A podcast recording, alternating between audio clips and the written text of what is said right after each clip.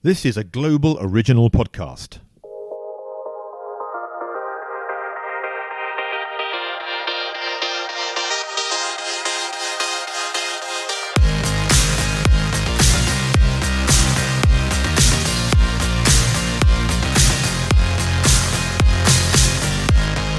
Hello, my name is Gordon Glenister. Welcome to Influence, the global podcast that shines a spotlight on the influencer marketing industry. I'm the co founder of BCMA Influence, which is a professional membership association that represents the influencer marketing industry. And my objective is to interview some of the most interesting people in the world of influencer marketing. And in the next 30 minutes, get real insights, ideas, and tips to help you better understand the fascinating world of influence. So, in today's episode, we're going to be talking to the Director General of the European Advertising Standards Alliance, Lucas Boudet. Now, new data from the UK's advertising regulator, the ASA, suggested that more consumers are more aware now uh, of adverts from influencers as the industry has increased its spend over the last year. There's now around one in four complaints about online advertising submitted to the ASA in 2019 that took issue with sponsored influencer posts. The UK's Ad Watchdog's annual report uh, suggested that it resolved 34,717 complaints, about 24,886 ads last year, and of these, 16,767 complaints were made in relation to online ads, whereas 9,997 corresponded to TV ads. And over the past year, the ASA has issued warnings to a number of influencers and brand partners over misleading or unclear ads, including Zoella and ASOS, and a number of ITV Love Island contestants. So, in light of this, I wanted to understand more about the role of the European wide Advertising Standards Alliance, and uh, who better to ask than the Director General, uh, Lucas Boudet. So we are the European Advertising Standards Alliance. We are an association based in Brussels, and what we do, we defend self-regulation for the purpose of ensuring responsible advertising. So behind us, we have industry associations representing all of the advertising ecosystem, advertisers, agencies, media, all forms of media. It can be radio, uh, TV, press, online, outdoors, etc. That all come together because they have a common interest and believe that advertising should be responsible. And then behind us, we have another category of members. We have 27 self regulatory members, which are based across Europe. This is to say the EU, but most EU countries and beyond. Uh, so maybe soon the, the, UK, but as well we have members in Turkey, for example, or in uh, Switzerland. And these self-regulatory organizations, what they do is on a daily basis, they ensure that advertising standards are enforced. So, self regulatory organizations first, they bring together the local advertising ecosystem, they set together uh, rules, and they commit to abide by those rules. Then, beyond that, what they will ensure is that then the advertising that is produced is uh, in line and compliant with those advertising standards. So, they do checks, for instance, provide advice even before the campaigns are launched. This is what we call copy advice. They can do also monitoring. And as a last line of defense, they handle consumer complaints. If a consumer feels uh, misled or is offended by an ad, they can actually file in uh, a complaint to the local self-regulatory organization, which is the ASA uh, in the UK, for, for instance. Mm. We handle cross-border complaints, which means that no matter where the consumer is in Europe, if there's an SRO, and no matter where the ad comes from, stems from, whatever country, it will be handled in the person's uh, local language. Why do you think it's important to have a single voice across Europe rather than just leaving it to the regulatory bodies in their own countries? In other words, what's the purpose of the collaboration? Well, first of all, I think that indeed rules, self regulatory rules, have a national component to it because um, there's what is legal, what is illegal. But then we talk about issues of uh, decency, for example, what is acceptable, what is not acceptable. And this can vary from one country to the other. What is acceptable in Finland might not be acceptable uh, in France, for instance. Uh, and the same goes throughout time. So there's a social element. So it's important, and this is why we are locally rooted, first of all. The SROs can really understand the context in which the ads are produced and better understand also the consumer and how the consumer will perceive these ads. This said, it's important to be united as well. So we call that unity in diversity, because indeed, in European level, there are many different directives and regulations that come that cover issues of commercial communication. And here, our job is to defend the fact that self-regulation works hand in hand with law, but does provide specific uh, assets compared to hard law. For instance, it can adapt quickly. Complaints are handled in one month or two months at most, which is quicker. Uh, so there's room for self-regulation to exist. And as regulation is produced at European level, as an extra layer on top of what's produced at national level, it's important that what we do is recognized, known, and reflected in regulations and directives coming from the European Union. And it's actually the case. Just to give one example, the Audiovisual Media Service Directives actually recognizes self-regulation as a policy option. So, how do you measure the impact of some of these regulations? And from an influencer marketing perspective, we know that the level of complaints are rising, and some would say a rule is only as good as the enforcement measures behind it. And therefore, how do you answer the criticism that some of these rules are not creating the impact they deserve? So there's different elements. I think first of all, the majority of uh, marketers want to act responsibly because they have actually business interest in doing so. Trust is paramount. It's a big share of the market capitalization of brands. So mm. they need to act responsibly. Of course, we always focus on those who don't do it right. And here there's two categories, I would say. There's those who maybe by mistake or lack of understanding don't act correctly. So this is why SROs uh, provide advice, copy advice to marketers to know exactly what are the rules, how to be as close, how to respect them whilst being creative. Then we have, and we can talk about it, it's influencers themselves who sometimes don't really realize that they are marketers and need to abide by specific rules as well. So here there's a role of training and education. Then we have rogue traders, those who are maybe even sometimes based on the other side of the world, who want to act uh, in a non-responsible manner. And our system has not really been designed to handle these cases. So this is why when it happens, our self-regulatory organization is called to decide on an ad which is not compliant and it comes from a rogue trader, they will refer it to the authorities. So to answer your question, I think no system can be perfect in the way it enforces rules. So that's important that all of the actors work together. Mm. I would say even we work, for instance, with uh, the consumer authorities, the CPC, uh, Consumer Protection uh, Authorities Network in Europe, as well, because they also are facing limits in how they can enforce uh, rules regarding uh, misleading advertisement. So I think all of the systems themselves, the more we are, the more we work together, the more we can achieve a proper proper enforcement. So even before enforcement is to ensure awareness and then inform uh, enforcement to address those that still don't comply. But yeah. no system, I would say, is perfect. I think, but the more we do together, the closer we can get to that goal. I absolutely agree. In fact, one last question before we before we move on, because I'm I'm keen to talk about the recent survey you've done across Europe around the impact of COVID in relation to complaints. So, do you think technology will play an increasing role, particularly with AI and spotting misleading ads? Uh, I know the ASA are looking at uh, this in particular and wondered if um, it was widely being considered across Europe. Of course self-regulation is adapted throughout time. Uh, our rules are based on the ICC code, which dates back to 1937, and of course, even TV, you know, was nascent at that period, and we've adapted the rules to changing environments. And now the majority of ad spend is online, and this will not stop.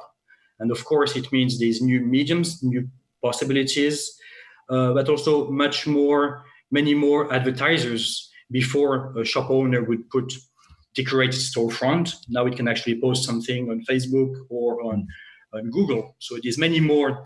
There's a bigger community of marketers. Before it was concentrated among brands. Now there's a long tail of smaller ones. We need to raise awareness. with there's more volume to handle as well. And that's growing and being handled by our network. So, of course, to address this, we need to take advantage of technology. So we don't see it as a problem. It's more part of the solution so indeed, some of our members, uh, such as the self-regulatory organization, as you mentioned in the UK, but also in France or in Netherlands, are working on different technologies. So one of them is artificial intelligence to screen the ads and identify specific advertisement that would not be compliant. Uh, that's one element, but it's also avatar monitoring to duplicate, to create, just an example in the UK, to create the profile of an underage kid navigated online and to identify which ads are being served. Because now it's really individualized experience, the advertisement. Every citizen has its own online, at least its own uh, ad uh, environment, and we need to address this. So as these ads are being served with technology, we need to control them through technology. And I think the solution is having a human factor, which is important because the last call at the end of the day is a matter of perception. If we talk about taste and decency, there's a local element to it. So as of today, it can't be fully automatized. Maybe one day it will, but as of now, we need humans to make the final call. But the mass can be pre-cleared, pre-analyzed through technology. So this is why, as I said, some members are working on it, and we are supporting them. And at EASA, we are con- considering specific also investment into that field. Today, in our membership, we represent uh, we have the stakeholders of all the advertising ecosystem, and it's important as well uh, because those big companies, uh, Google, Facebook, uh, these platforms, if you can call them that way, or digital players, it's important that as well they are part of the self-regulatory system because they are part of the equation in addressing uh, online advertisement. So, talk to me a little bit more about the survey you've recently conducted. Um, I'm trying to get an idea of the number of complaints that were received. The first thing we can point out and credit to the network is that all of our members have continuing operating because what they do on a daily basis, no matter if it's COVID or something else, is to ensure ads are responsible, that there's no misleading claims, that it's socially responsible. So with COVID, we'll see that it's even more acute, but the baseline has been maintained. Of course, working from home, but all of the network have been handling consumer complaints. These variations between countries uh, in the number of complaints, we have seen some decrease uh, in the complaints during uh, the lockdown period. Same goes for copy advice, although now we are seeing that it's being uh, picking up pretty quickly. But despite that reduction, there has been series of complaints and a number of those regarding COVID-19. And you have some interesting ones across the world as well. So, for example, uh, regarding claims, uh, we have one where uh, mattress can actually protect uh, people from uh, COVID-19. So that's playing with the lack of understanding that maybe some consumers may have between germs, between viruses, and general cleanliness. This one comes from India, but I think it was interesting to, as an anecdote, to, to pick it up. But as uh, closer to us, some examples uh, we have uh, drinking wine, for example, can protect against different diseases, chronic diseases, including COVID 19. So, of course, this is not substantiated. So, just two examples that are really extreme but sometimes it's a bit more borderline where there is no uh, way to uh, substantiate the claim. In this case, it cannot be considered as responsible uh, advertising. We have health claims, a series of them, uh, but there's also issues of uh, excessive pricing. There's maybe uh, less products available as well, and unsupported claims. Um, so this is when we talk about claims, but we can also talk about social responsibility as well where of course more and more um, I would say people are sensitive uh, in the situation of COVID. There's maybe more fear, uh, fear mongering, for example. So this irresponsible behavior, and we've seen ads in that regards. One example in Finland, for example, for financial services, we had pictures of kids uh, looking uh, scared and saying, uh, I don't have the exact wording now, but uh, what will be the future? There's some fear about was going uh, to, to happen. So here again, it's not the right moment to talk about this. We have examples uh, in Germany where they promote specific tools, and here it's said that COVID has killed the prices. Maybe that's not uh, appropriate given the current uh, situation as well. Or some advertisements in France for discotheques uh, saying, uh, well, it's, it's F words, so I won't say it, COVID in a flyer uh, inviting uh, people to join a party just before the lockdown. Is that responsible or not? uh, same thing. We need to exercise caution in the current situation. And then, what about the media? Have you found um, has been the which, which specific media have you found has been the largest area of complaints? So traditionally, the two most complained about the channels in which we see the most complaints is online and audiovisual uh, media services uh, on video on demand, uh, TV, etc. So it reflects, uh, I would say, the general uh, breakdown per media is reflected in the nature of uh, complaints regarding COVID. But I think we could also here pinpoint outdoors, for example, that was heavily impacted as a sector, of course, given the lockdown. And mm. we've seen this is more personal load, seeing also across billboards positive messages that have been done as well to, to support.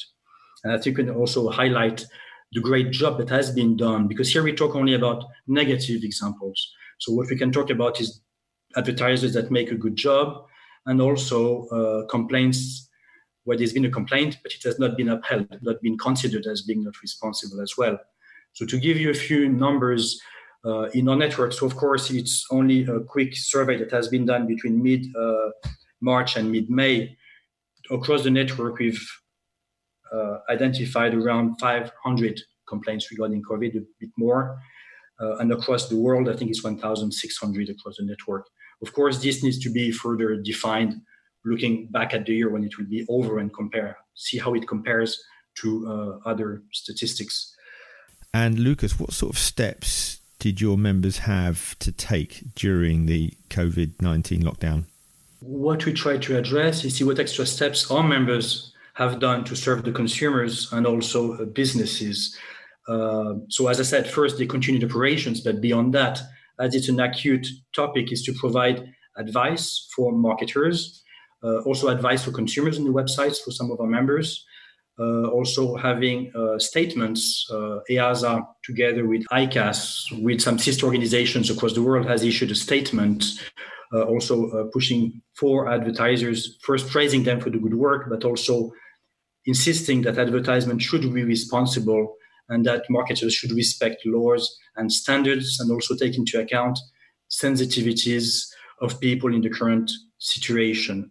So advice, general advice, but also ad hoc advice, which means uh, through what we discussed, copy advice, where marketers can actually, on the specific case, get an assessment from experts that handle complaints and uh, advice throughout the year.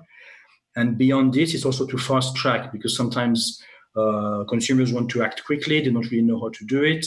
Uh, it can be troublesome so to set up fast track systems, and this has been seen across the network as well. So we focus more on the actions that our members uh, are taking and also on the relationship that they're having with consumer uh, authorities as well to cover, as we talked about enforcement, to ensure that uh, they work hand in hand with uh, other organizations that strive in the same direction. Interesting. Um, I'm guessing by us increasing more brand awareness for the rules and importance of them, consumers are now calling out and complaining when something isn't right. In fact, um, you may have seen the recent piece of data from the ASA suggesting the level of complaints about influencer marketing has risen. Now, that's also possible as more of us are more aware of the hashtag ad or inappropriate posting at the time of COVID. It's all about getting it right, isn't it? Totally. And I think that the advice I can give, and this is valid for marketers and consumers, is when in doubt, if you don't know if your ad campaign just ask copy advice to local SRO because maybe the, what is acceptable outside of COVID-19 times maybe is is not acceptable today. So check it. And for consumers, the same thing. I think I take this opportunity to raise my voice and say, complain. If there's something that you don't feel comfortable about, that you think is misleading, give it a try. Test the network and see the feedback. So I think it's important to raise uh, to raise awareness. And here you raise another question, which is the identification of commercial communication uh, vis-a-vis uh, for influencers as well. And here again, if influencers are listening to me, same thing. Check with your local SO, which is the accepted uh, way to disclose the fact that what you are doing may be commercial communication. Uh, please use whatever means it is. Hashtag ad, for instance, in the UK, might be something different in other countries where the word advertisement is not ad, for example.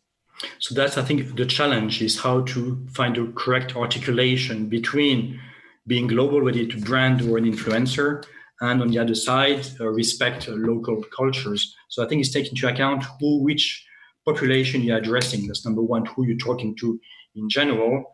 Always be on the safe side, put more hashtags than less, if applicable. Uh, so we have some discussions on this as well with, with platforms and trying to find other types of solutions as well.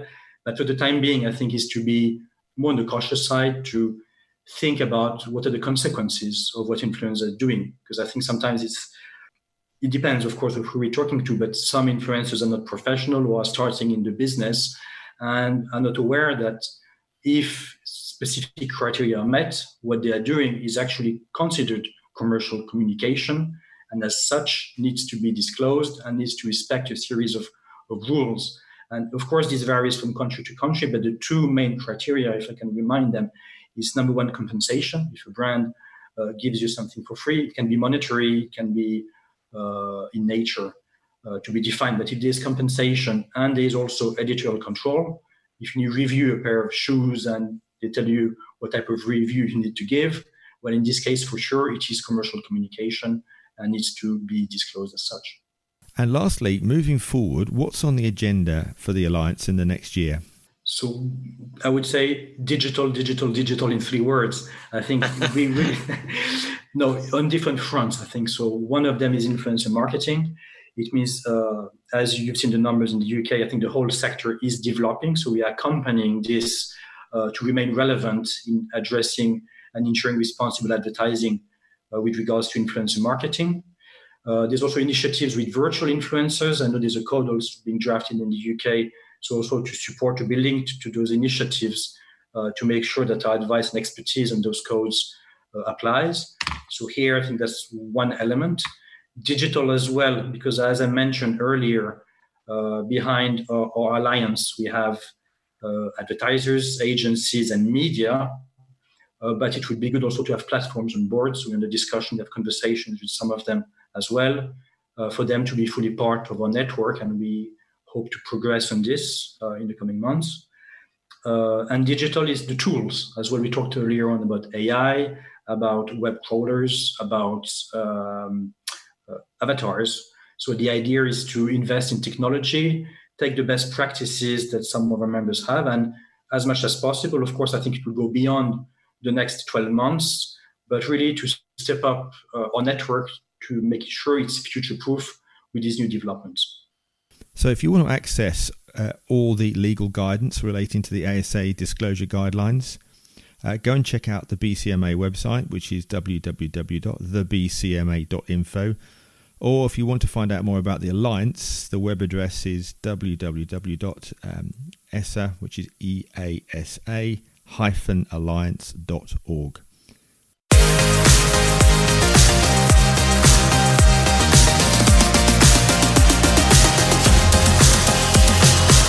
This podcast is supported by the Branded Content Marketing Association.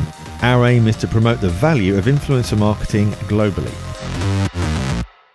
So that's it for another edition of Influence. Please don't forget to subscribe and let us have your feedback and any questions that you've got. Just drop me a line uh, of feedback at influencepodcast.net, or you can go on to the BCMA website, which is www.thebcma.info. You can also send me a message on my Instagram, which is Gordon Glenister. Uh, and if you feel like it, please don't hesitate to give us a five star review because that it would be awesome and it really helps us. Thanks to my producer Neil Whiteside of Freedom One. So from me, Gordon Glenister, it's bye for now.